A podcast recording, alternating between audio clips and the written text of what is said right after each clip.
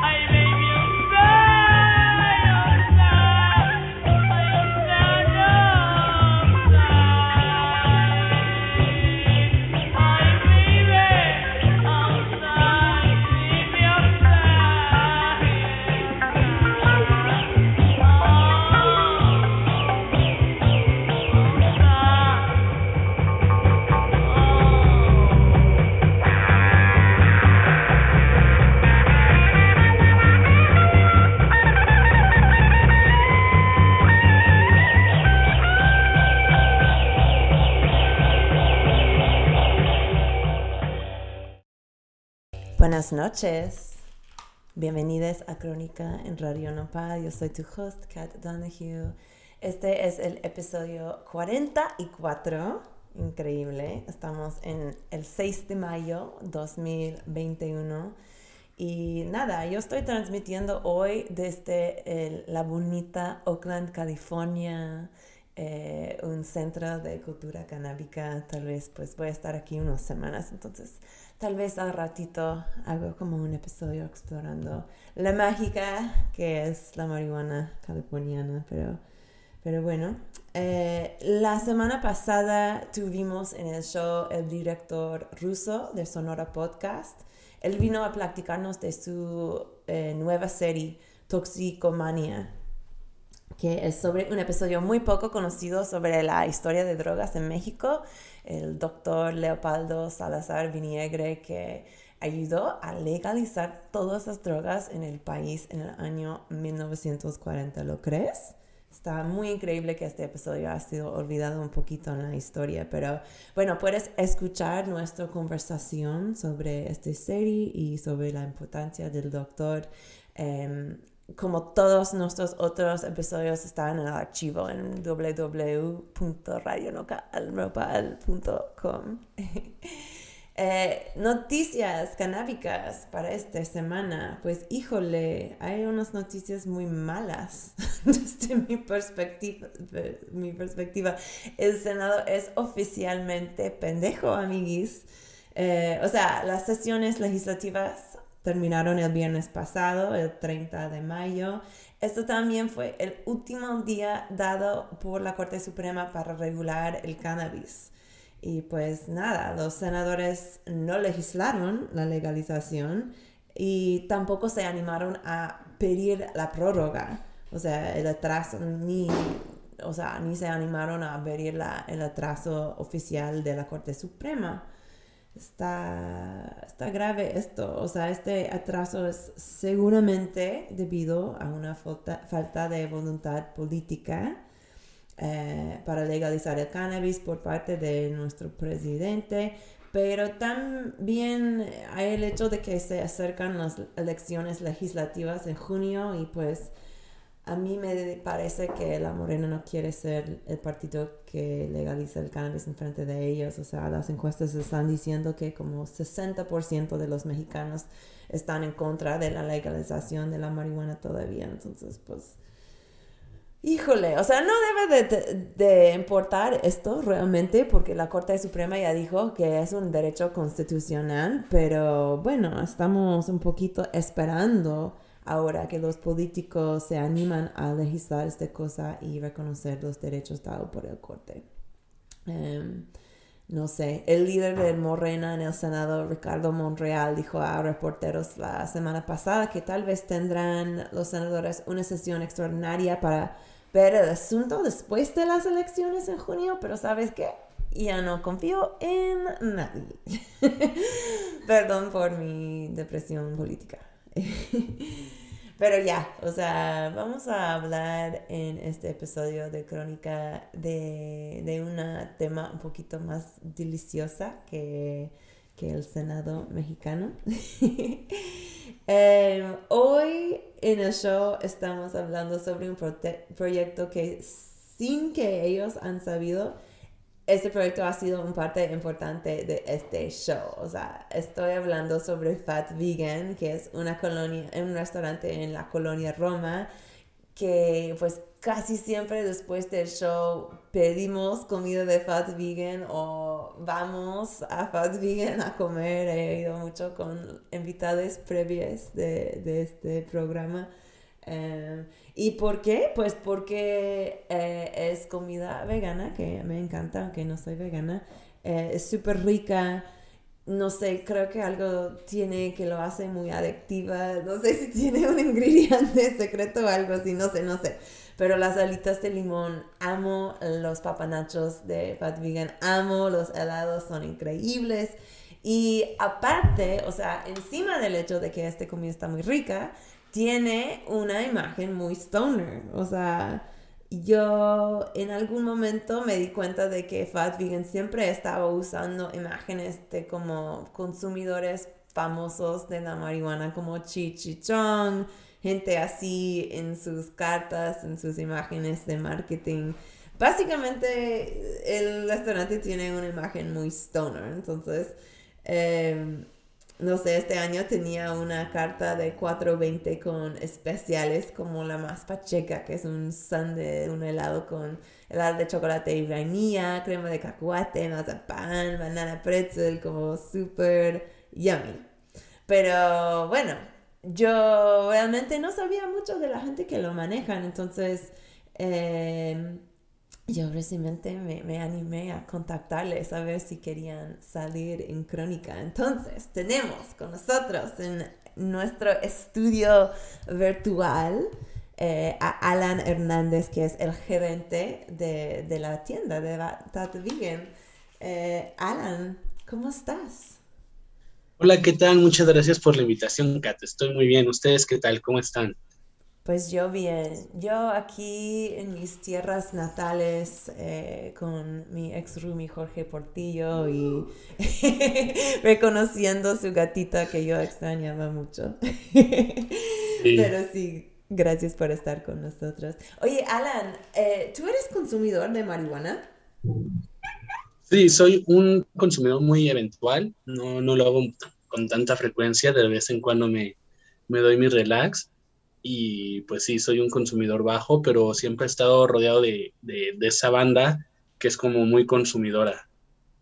Por ah, los barrios en los que crecí y en donde estudié, soy, eh, estamos hablando desde, la, desde Nezahualcóyotl, entonces eh, pues hemos crecido en el barrio, ¿no? Y, eh, estudié en el CCH Vallejo, estudié en UNAM y pues siempre está lleno de pura banda pacheca y hemos estado dentro del medio bastante tiempo. Sí, la UNAM creo que es uno de los lugares más pachecos de la ciudad de México, sí. seguramente. Sin duda. Sin duda. ¿Y cuándo fue la, la, la primera vez que fumaste? Ya, pues eh, la primera vez que fumé fue con un cuñado mi hermano tenía un novio que vivía aquí en la colonia y era muy pacheco. Y ya mm, yo me llevaba muy bien porque coincidíamos mucho en música, le gustaba como el punk, el metal y cosas así, coincidíamos mucho y me llevaba bien con él. Y una vez lo fui a visitar porque mi hermano me hizo un encargo y él estaba dándose unos toques, me invitó y pues empecé ahí, me gustó, fue, fue divertido y, y empezamos un poco ahí.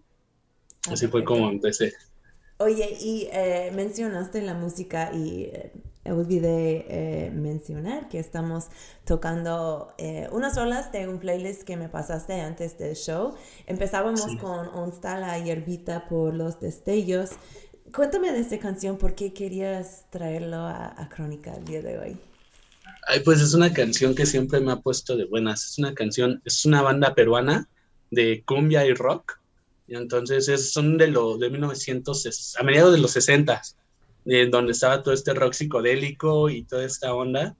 Y pues desafortunadamente, o sea, en el Perú no tuvieron como tanto auge como las bandas europeas que, que tuvieron su, su hitazo, pero tienen una calidad musical muy buena y tienen un ritmo muy sabroso, muy, muy rico y a mí me encanta. Sí, me pone bien high. Perfecto, me encantó y todos los comentarios en YouTube dicen, si estos güeyes habían nacido en Inglaterra, como adiós los Doors, como esos güeyes hubieran sido como los Doors reales. Entonces me encanta, gracias por traerlo. ¿Qué es el mood? Como cuéntanos sobre un poquito sobre el mood de, del playlist que armaste para el día de hoy. Ok, pues es como un mood, como pasando por varias fases, como cuando anda uno en diferentes tipos de viajes, ¿no? El primero fue como un, un trip muy psicodélico con esta banda de los destellos. Por ahí hay otra que es como de un trip más, eh, como tipo rey, como, como un poco más, no sé cómo decirlo, más relax, más como introspectivo. Uno como más de barrio, que es una canción de rap que ahí anda por ahí. Y pues es como más del, de cómo, cómo lo ven en la calle, cómo lo ve la gente, cómo lo vive la sociedad. Y, eh, pues así es como la onda en la, que, en la que vamos, ¿no? Saliendo de la rutina, porque la mayoría de la banda siempre piensa en, marihuana como música y no salen del reggae, pero hay muchos ritmos que, que, tienen eh, este hit y tienen este, esta movida y está muy interesante. Ir por diferentes patrones De hecho, tocaste en un asunto mío favorito, que justamente es la diversidad de la música pacheca, porque como bien dices, yo creo que hay mucha gente que cuando dicen, ah, música de marihuana, piensan en el reggae y en el dub y ahí quedan, pues un parte de este show es bueno explorar los otros géneros que están asociados con la marihuana. Y está muy padre porque siempre lo que traen los invitados eh, me sorprenden, como me encanta como las diferentes ideas de lo que es un ritmo marihuano, o sea, esto me encanta. Pero bueno, em, Alan, eh, mencionaste que usas muy poco la marihuana, o sea, eh, que no es como una cosa que estás fumando todo el tiempo. ¿Puedes explicarme como en qué situaciones o en qué mood o en, no sé, como en horas del día? O sea, ¿cómo usas la planta normalmente sí cuando lo consumes? Ya, eh, principalmente no la, no la consumo tanto porque estoy en contra de la violencia, del narcotráfico y todos esos y lamentablemente mucha de la marihuana que llega a las calles viene por parte de, esa violencia, ¿no? Hay muchos, hay pocos proveedores de este lado de la ciudad, bueno, donde yo he vivido y donde he estado, hay pocos proveedores que son independientes, que están desligados del narcotráfico, por lo tanto no, no soy como muy afán a, comprar en esos puntos, ¿no? Siempre que, que consumo o compro, busco como un punto de alguien independiente que la produzca él y la venda él y una por calidad, otra pues por apoyar eso y no estar apoyando la delincuencia y apoyando la violencia que, promueven. Y otra, ¿no? Entonces soy, eh, casi siempre la uso más cuando estoy con mi esposa y es como vamos a tomarnos un relax, nos tomamos una, una chelita, nos tomamos un porrito y nos olvidamos del estrés de la vida diaria, de, de tener a mi hijo ahí dándonos guerra todo el día, entonces es como un desestrés y una parte como de conectar con ella también, ¿no? Conectamos y, y pues hacemos ese, ese clic eh, pacheco espiritual entre ah, nosotros, es como muy padre. me encanta, me encantó la marihuana romántica, eso, eso también me siento mucho. Ya. Pues gracias por darnos una breve introducción a quién es Alan Hernández. Eh, pero bueno, quiero saber un poquito sobre eh, el, restaurante donde trabajas. En Fat Vegan, ¿cuánto tiempo llevas trabajando ahí? Ok, en Fat Vegan estoy casi desde sus inicios, hace un poco más de un año. Es realmente nuevo Fat Vegan, abrió en diciembre del año antepasado. Eh, apenas cumplimos este 2020, cumplimos un año y abrimos y luego, luego nos tocó pandemia. Yo entré a trabajar ahí en, en enero de un mes después de la apertura y, y hemos crecido bastante y hemos tenido un... Hemos hecho las cosas diferentes y creo que eso nos ha puesto en el lugar donde estamos ahora. Perfecto. Para, para, la gente que no han tenido el gusto de pasar por el lugar, ¿qué es el concepto de Fat Vegan? O sea, ¿por qué lo crearon? ¿Qué es lo que eh, busca hacer? Ok, Fat Vegan busca hacer ese lugar vegano, tanto para veganos como para no veganos. Pensado en una comida, pues, como lo dice el nombre, fat, gorda, ¿no? Una comida de antojos y que se presta mucho justo al monchis, una comida grasosa, ¿no? Algo creo que eh, a veces de la banda que deja de ser vegana, bueno, que deja de comer carne y se empieza a convertir al veganismo, es que luego piden la hamburguesa grasosa o algo lo tradicional, ¿no? Entonces, eh, empiezan ahí, ¿no? Nosotros a querer, es como una idea de un diner, un tipo diner eh, americano, los, los dueños eh, son americanos, entonces traen como ese mood, llegaron a vivir a, la Roma y los dueños son, les gusta también consumir, entonces en la Roma hay un chingo de lugares y opciones veganas muy buenas, pero la mayoría son como medio gourmet o como haciendo algunas cosas diferentes a lo que nosotros ofrecemos, ¿no? Entonces a veces buscábamos como el antojo de algo pues gordo, ¿no? Algo, algo que nos atascara, que te diera mucho, que tuviera mucho sabor, que, que tuviera mucha, esa grasa que, que, uno busca, ese dulzor, ese azúcar y todo, y es como empieza a nacer Fat Vegan con esa idea. Entendido, entendido. Yo te lo juro que hay algo como adictivo en, por ejemplo, los papas, papas nachos. O sea, yo no puedo dejar de comer esas madres. No sé qué, no sé qué llevan, no sé qué me han hecho, qué tipo de brujería es, pero pues yo no puedo dejar de comer esas cosas.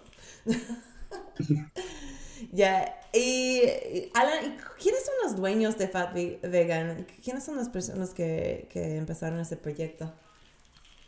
Ok, son cuatro amigos que se conocieron en la ciudad de Nueva York trabajando en el medio restaurantero.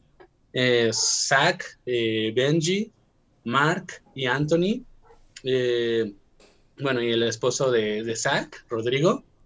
ellos, este, Zach y Rodrigo, cansados de vivir en, el mundo de la gastronomía neoyorquino, donde es un, mundo muy pesado y una algo horrible, como lo expresan ellos, quieren salir de ahí, deciden venirse a vivir a México para, para pues, cambiar su estilo de vida, para vivir más tranquilos, vivir una forma diferente. Eh, llegan aquí, no pensaban abrir ningún restaurante más, eh, pero al ver eh, ellos esta necesidad y que no sabían hacer más que trabajar en restaurantes, ven la, la oportunidad de, de, Fat Vegan de que existía un mercado muy amplio sobre el, veganismo en la zona donde ellos vivían, que no había un concepto como lo que ellos también buscaban, porque en Nueva York ellos decían que encontraban pues muchas opciones, pero aquí difícilmente encontraban unas buenas papas, una buena malteada, eh, una buena hamburguesa, algo, un snack rico vegano, ¿no? Entonces empezaron a trabajar en sus recetas, empezaron a, a crear una marca y así fue como nació Fat Vegan. Perfecto, perfecto.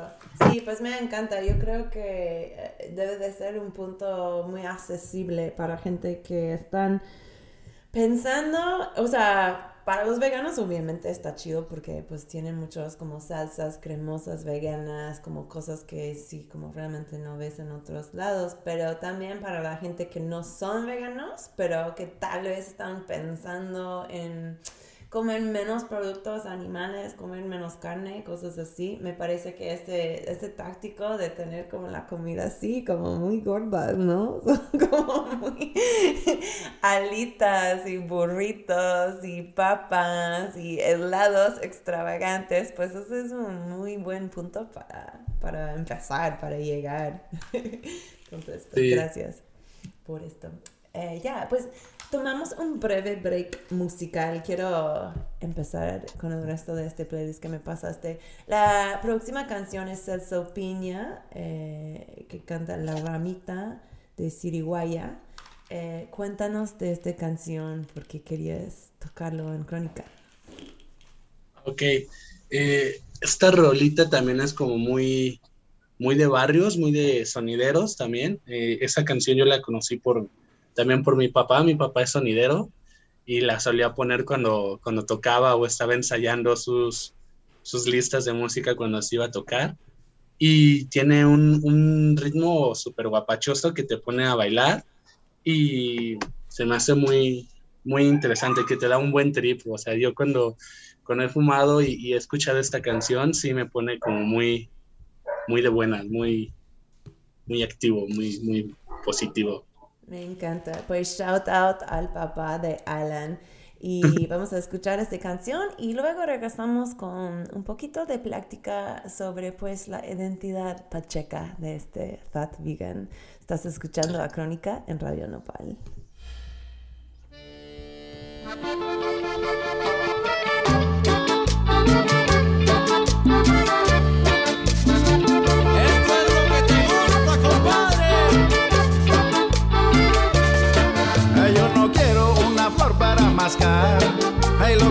Lo que quiero es mi negra pena moral y que me traigan una hierba pa' fumar. Que aquí de frente yo me voy a plantar. Ay, yo soy loco y tengo mi pelo largo. Vivo sabroso porque siempre trabajo. Y si de aquí quieren que yo me les vaya, pues que me traigan mi ramita de siriguaya, ay que me den, que me den la siriguaya. Me fumo y me fumo la siriguaya. La siriguaya, la siriguaya. Ay que me den, que me den la siriguaya. La ramita de siriguaya. Ay yo me fumo y me fumo la siriguaya. La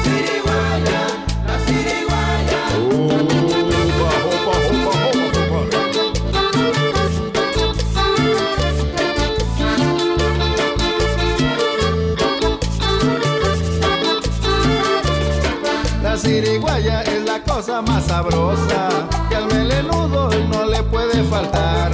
Todos los locos fumamos esa cosa que así sabroso y podemos vacilar.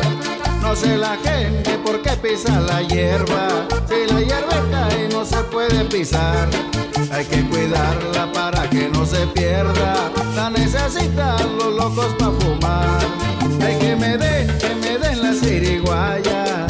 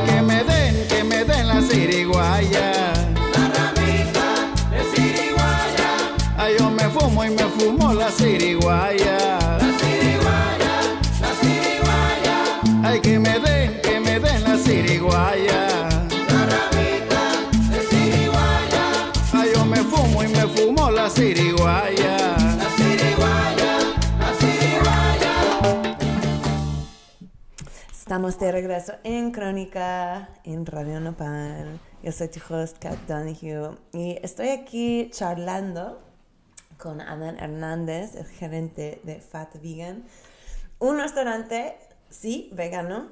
Bueno, para veganos gordos, o sea, no de decepción, o sea, no, no, no crees que eso es como comida de, no sé, de sana, como de salud. Sí, esto es comida gorda para veganas. Anótate, está riquísimo.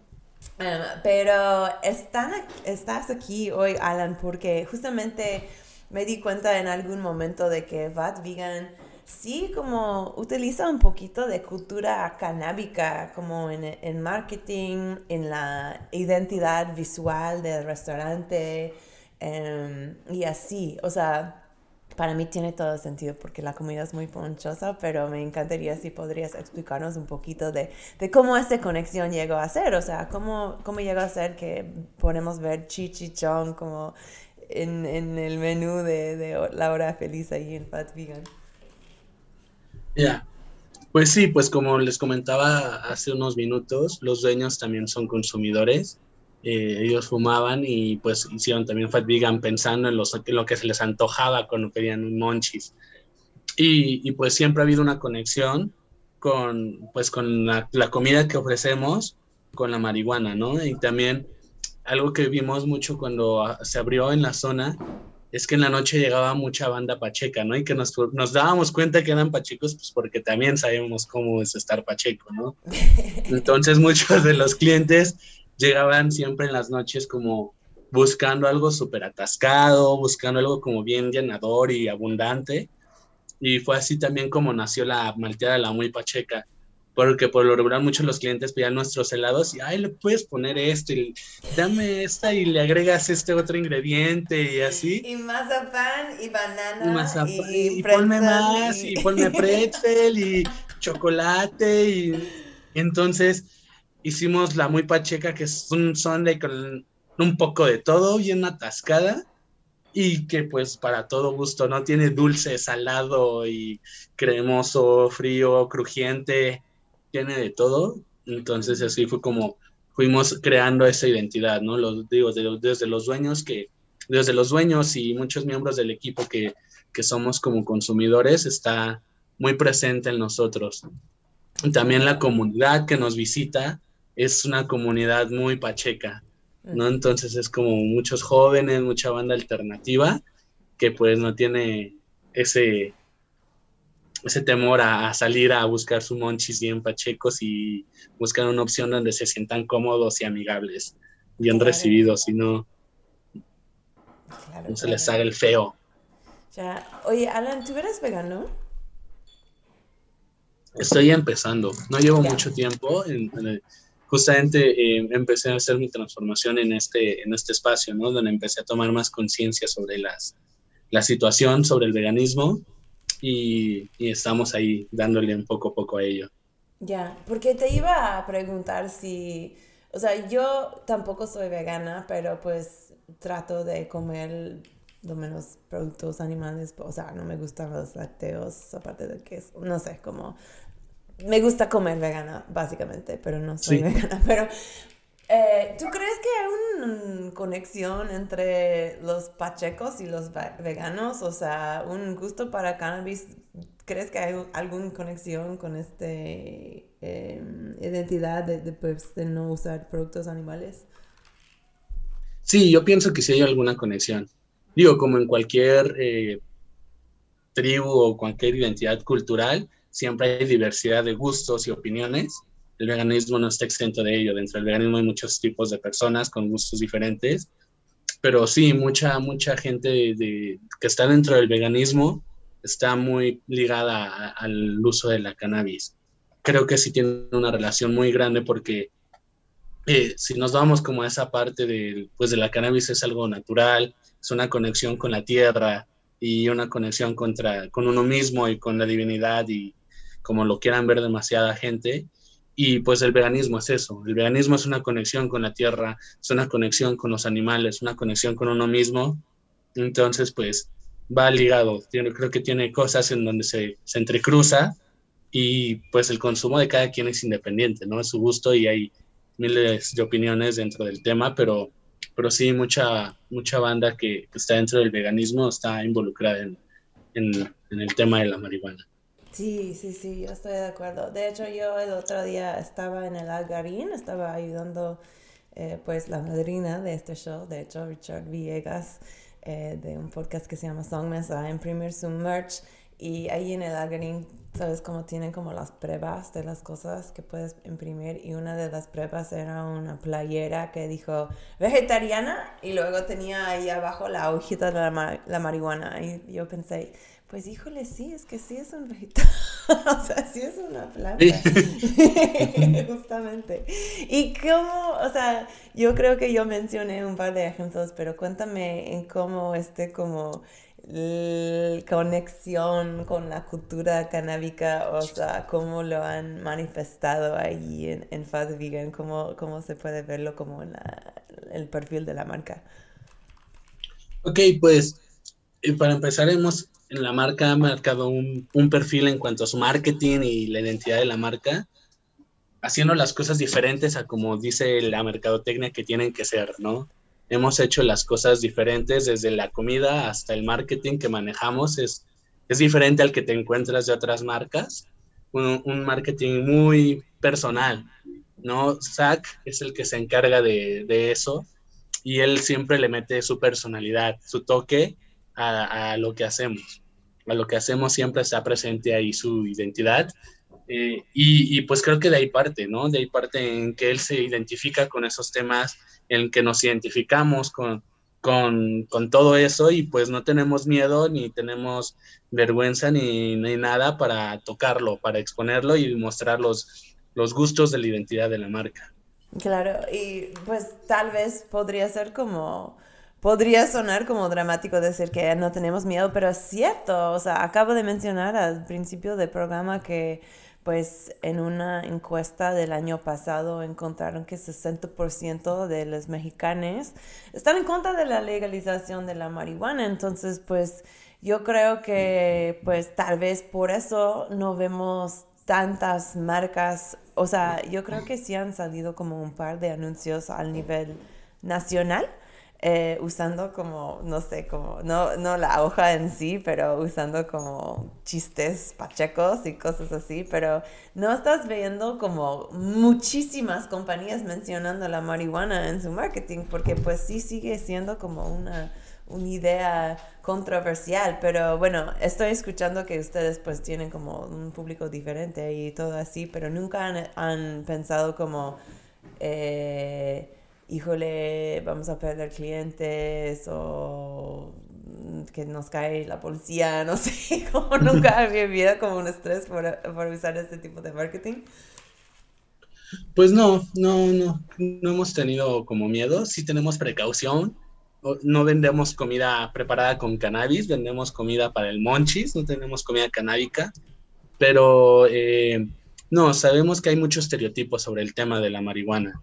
¿No? Hay mucho estereotipo en la sociedad y que sí tal vez nos puede afectar, pero no, no tenemos miedo. Creo que lo que hemos hecho nos ha funcionado y parte de, de la marca es la diversidad, ¿no? También, por ejemplo, nuestros personajes de la marca, como Pancho, Pancho Vegan es un personaje gay, eh, hijo de mamás lesbianas. Como un circulito que estaba como en el, en el volante de este episodio, así los estudiantes quieren verle una, versión eh, pacheca de él. sí, entonces pues todo lo vamos compartiendo y es de diversidad, ¿no? Y es como nos, nos tocan estos temas sociales, nos gustan esos temas sociales y pues parte también de la labor del veganismo pues es como difundirla, preocuparnos por los temas sociales, ¿no? Y compartir la diversidad de la gente. ¿No? La diversidad de, los animales, de todo, para aceptarnos y, pues verlo, ¿no? Entonces, eh, creemos que lo que hacemos lo hacemos eh, bien, no tenemos ninguna intención de meter a la gente o a la juventud en las adicciones ni nada, como mucha banda lo llega a ver, que, que está desinformada, ¿no? Porque es desinformación y es un estereotipo lo que hace que la gente tenga ese prejuicio y que eh, tenga unas malas opiniones sobre la marihuana, ¿no? También por, por el uso, el, uno, el, uso desinformado que se le ha dado y el, la mala información que se difunde, ¿no? Como esta senadora que, que decía que podías darte un viaje de cuatro días con un porro y pues no. Ajá, sí, con tres mordidas de un panqué, ¿no? Que te dabas un viaje de cuatro días cuando, pues no, entonces, si sigue habiendo esta desinformación y sigue siendo un tabú hablar del tema, la gente siempre va a quedar con miedo y con un prejuicio. Entonces, si, si quitamos el tabú de poner las cosas sobre la mesa como son y con una información sólida, creo que se pueden abrir muchas puertas y la visión de la gente sobre el tema va a cambiar.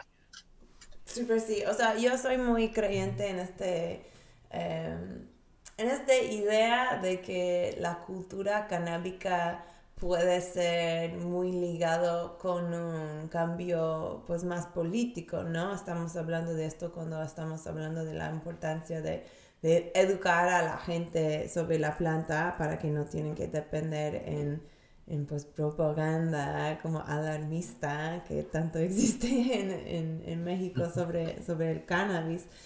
¿Tú crees que, o sea, estoy interesado en saber si ustedes están, si se ven como activistas, o sea, si se ven como este parte del proceso de la descriminalización de las drogas que está pues ahora mismo poniéndose muy complicado en este país.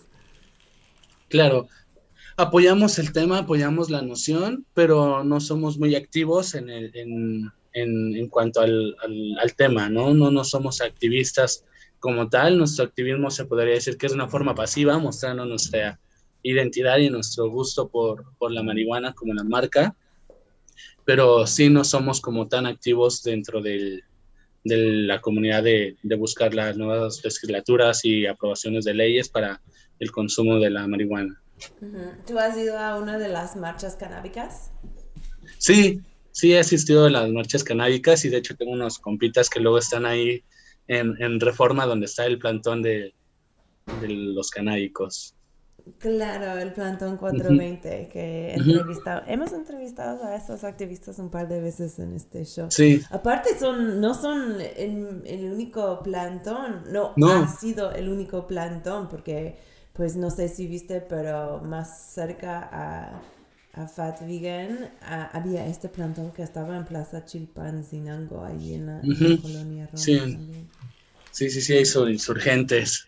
Sí, sobre insurgentes. O sea, y también en otras ciudades de la, la República, como yo sé que trataban de instalarnos pues en Puebla y Monterrey. No, no todos han tenido el éxito ni han podido quedar en su lugar tanto tiempo como el Plantón 420 en frente del Senado, pero pues sí, este del Plantón está, está fuerte, es un- una caracterización fuerte de- del momento en que estamos viviendo. Yo, digo Sí. yo, digo yo. Eh, perfecto, pues vamos a otra rola tuya. Eh, la próxima es una rola que se llama Sugar Man por Rodríguez. Cuéntanos de esta canción. Pues no dice más que estar alegres, ¿no? Esa canción me pone en, en un mood muy, muy alegre y me gusta, simplemente me gusta y por eso la puse, porque me gusta, me pone alegre y quiero que la gente se sienta alegre. Ok, perfecto. Escuchamos esto y regresamos con más crónica.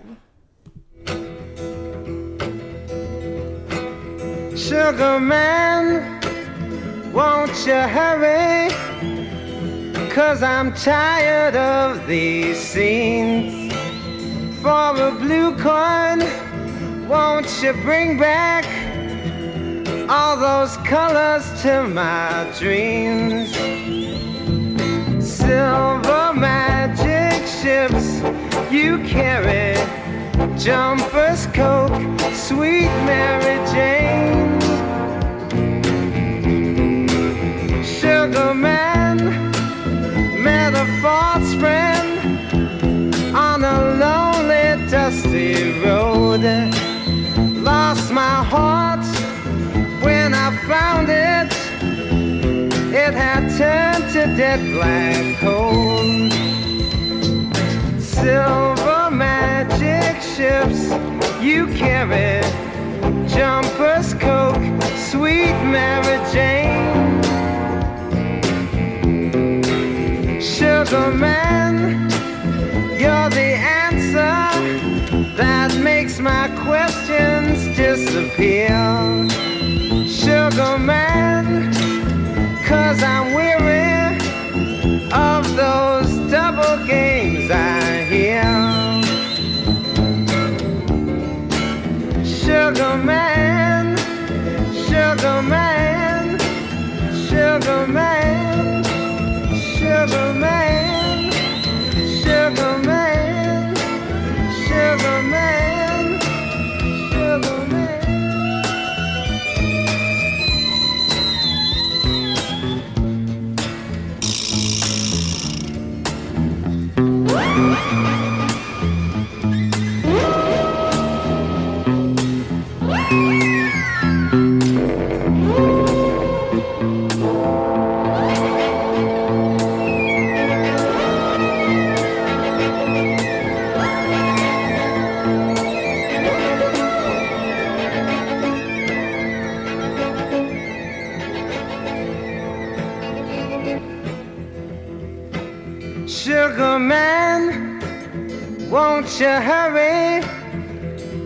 Cause I'm tired of these scenes.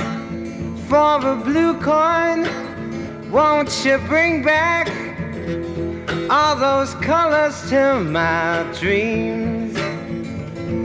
Silver magic ships you carry, jumpers, coke, sweet Mary Jane. Sugar man met a false friend on a lonely, dusty road. Lost my heart when I found it. It had turned to dead black coal.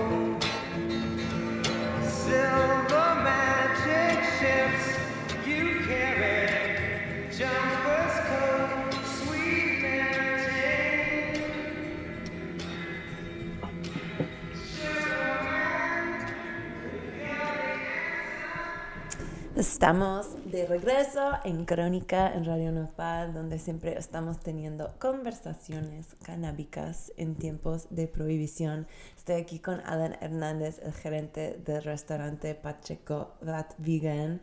Eh, Alan, me encantaría eh, preguntarte, ahora que estamos como acercando al fin del programa y tal vez la gente que nos escuchan están un poquito más pachecos, más, más listos para, para hablar de visiones del futuro y así.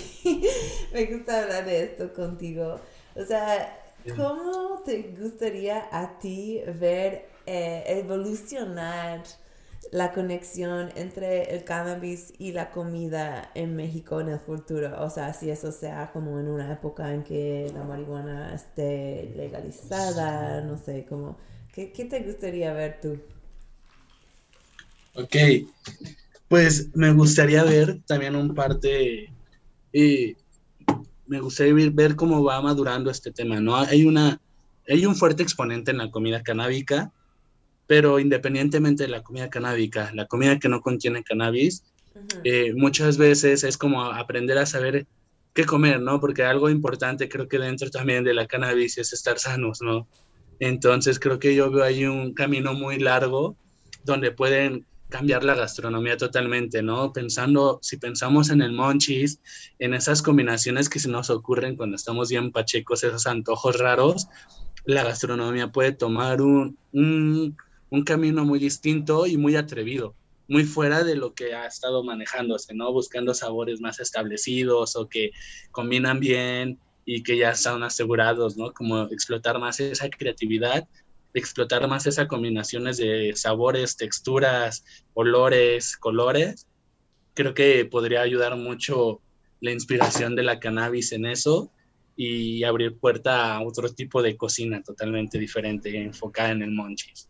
Sí, Yo veo sea, ahí a mí futuro. me encanta que, que hablas de esto, ¿no? Que la conexión de, entre la comida y el cannabis no necesita ser comida con cannabis en ello, Sí. ¿no? O sea, yo a veces cuando, otra vez cuando estoy consumiendo, muchas veces, me pongo a pensar en cómo, por ejemplo, la experiencia de un restaurante podría ser diseñado para los marihuaneros, o sea, especialmente si estamos hablando de una época en que tal vez va a ser posible tener, no sé, como jardines de fumar conectado a la- al restaurante, eh, cómo sería como, no sé, hasta cómo sería como la actitud de los empleados del restaurante al recibir la- los clientes, ¿no? Como, yo creo que Fat Vegan tiene un poquito de esto, o sea, yo siempre tengo Sí. el vibe como muy, no sé, stoner friendly, muy 420 friendly. Sí. Pero. Em, perfecto. Y a ver, em, tú personalmente, Adán Hernández, eh, ¿qué es tu comida favorita comer mientras estás pacheco? Ok, a mí me encantan la- las, las papas, o sea, yo soy muy, muy papero y tomando algo siempre muy dulce. Me como como, por acá venden esquimos, por mi casa venden esquimos, entonces me encantan los esquimos, que es así como una malteada, pero con trocitos de hielo y, y muy fresco. Entonces es como mi comida, o sea, cuando ando pacheco solo pienso en que me quiero chingar un esquimo y me quiero comer unas papas bien picantes. Uy, qué rico, ya me antojé, antojé muchísimo. Ya, pues increíble. Pues Alan, ha sido un placer hablar contigo. Eh, creo que quiero tocar nuestra última rola. Eh, y sí, agradecerte para estar en la- en- aquí en la Casa Crónica y pues esperamos, espero vernos muy pronto por, por tu lugar de trabajo, ¿no? Cuando yo regreso de California, ahí estaré con mis ojos todos rojos comiendo un chingo. Sí, igual ya hasta compartimos un porrito por ahí. Oh, sí, No. super sí, yo Sí. jalo.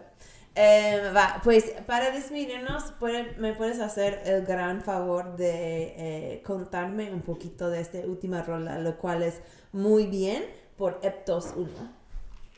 Sí, Pues yo pensando en, en- en cómo lo he vivido, cómo he vivido también un poco la marihuana y cómo lo he vivido con mis compañeros de, de vida, de calle, pues esta rola refleja un poco eso, ¿no? Cómo se va, cómo se va viviendo. De hecho, tiene una introducción sobre que hablan sobre la hierba maldita y satánica y como el estereotipo, y después cómo, cómo se va incorporando en, la sociedad, cómo, cómo lo vive la gente desde dentro en, en, en un barrio, en las calles, y creo que es una identidad muy importante dentro de la marihuana porque la mayoría de los consumidores a veces nos encontramos en, en los barrios y, y saliendo ahí eh, en la- a las calles echándonos un gallito banquetero con una caguamita o algo así.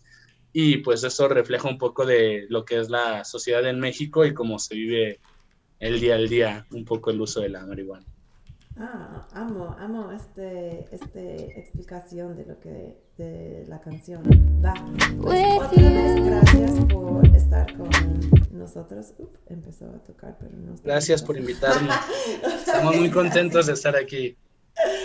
Sí, sí, sí. Pues aquí estamos y pues nos vemos pronto. Este es muy bien por Eptos 1. Ahora regresamos con más crónica.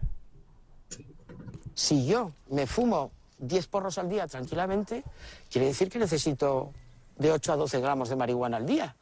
10 gramos de media de marihuana al día, un año que tiene 365 días, quiere decir que yo necesito 4 kilos de marihuana al año.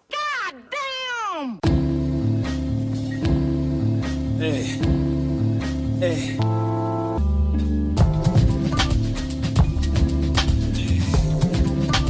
Directo desde Mix.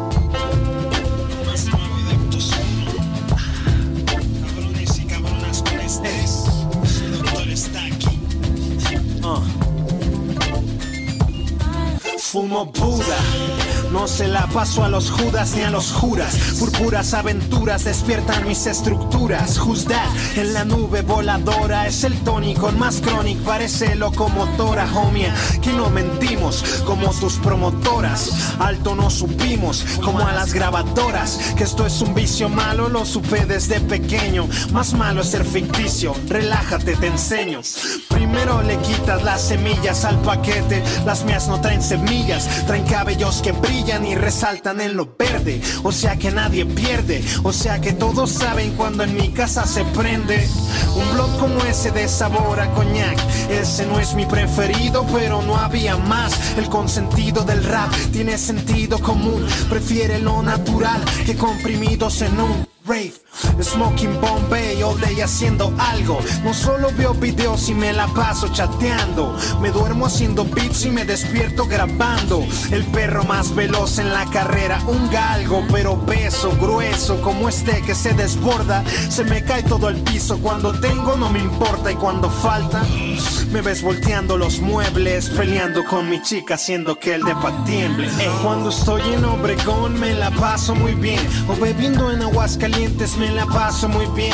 En Hermosillo con los M's me la paso muy bien. Ves donde sea que estamos, nos la pasamos muy bien. En el 871 me la paso muy bien. Si estoy en el triple 3 estoy con ya sabes quién. Con mi tropa de Cancún, Sinaloa, Monterrey. Viviendo la vida hip hop nos la pasamos muy bien. Cuando estoy en La Paz me la paso muy bien. O allí en Puerto Vallarta siempre todo está al 100. Ve y dile a tus amigas y que invite a sus friends. Que aquí tenemos todo para pasarla muy bien.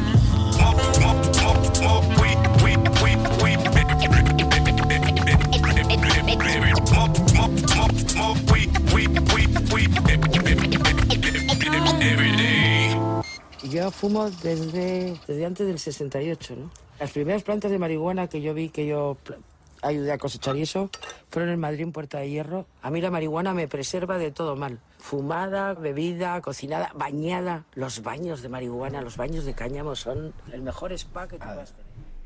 Ok, estamos de regreso en Crónica y de hecho tengo un invitado eh, sorpresa.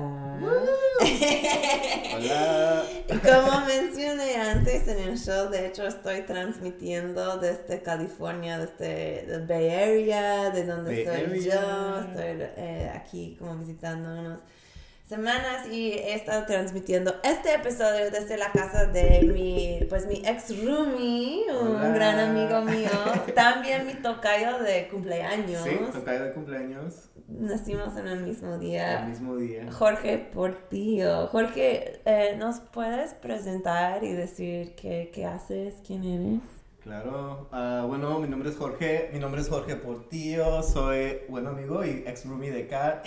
Ah, ha sido, o sea, ha sido un placer verla, o sea, crecer a todo esto y todo eso y tener su show y todo esto y este show me encanta.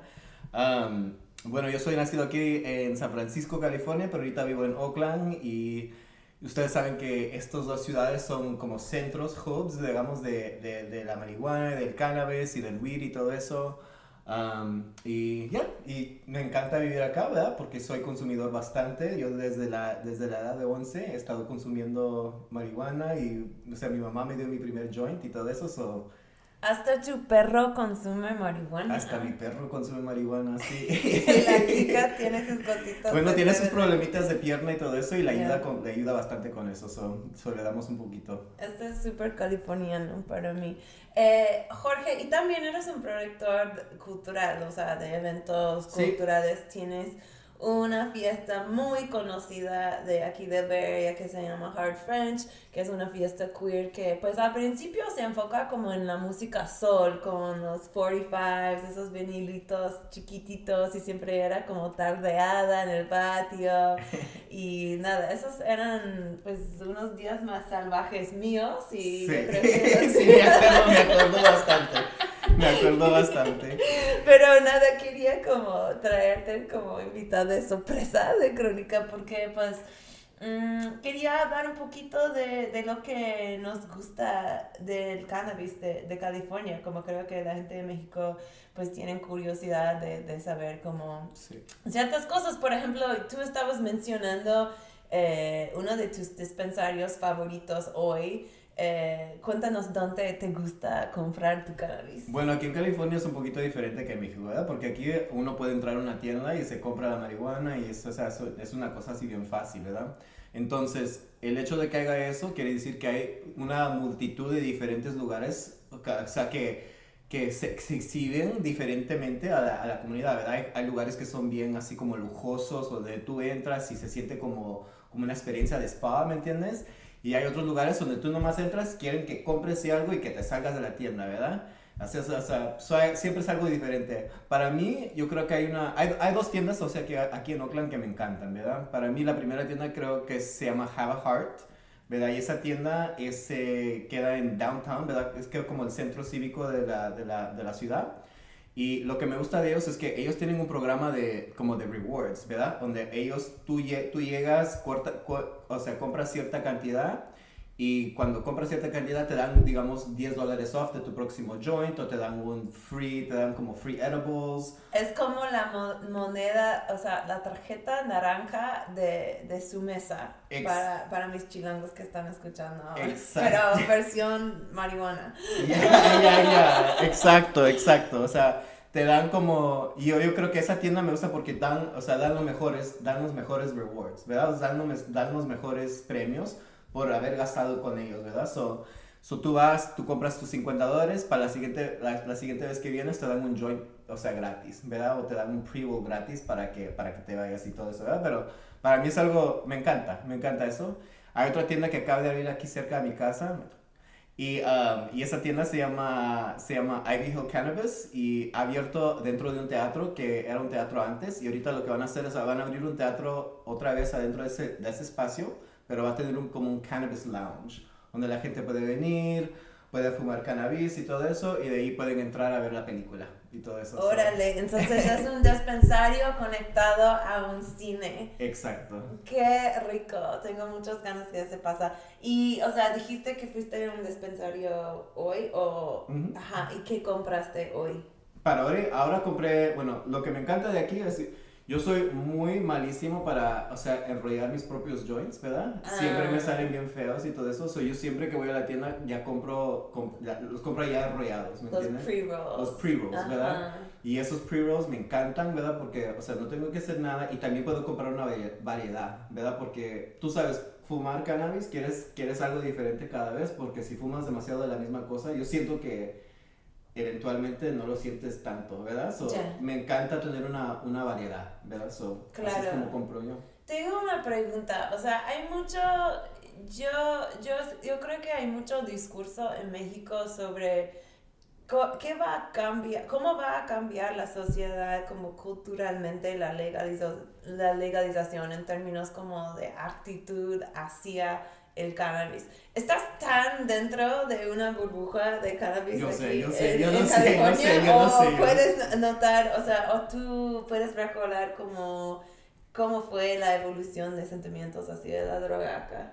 Sí, y claro, claro. Yo creo que una de las cosas que, bueno, yo me acuerdo cuando era legal acá y todo eso, ¿verdad? Y, y ya cuando la delegación empe- empezó a pasar y todo eso, y ya la gente empezó a, digamos, abrir tiendas y todo eso, yo creo que se, ha pasado como una, como, una, como una normalización de la cosa, ¿me entiendes? La gente se siente como más normal alrededor de la marihuana. Tú vas, a la, tú vas aquí a un parque y todo eso y la gente está fumando marihuana. En el pasado la gente te veía como un poquito raro y todo eso. Ahora no. Ahora es como que si...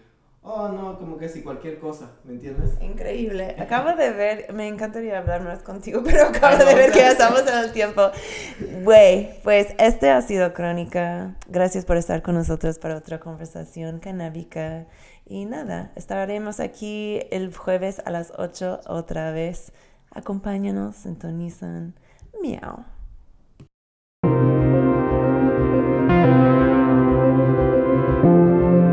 Radio Nopal.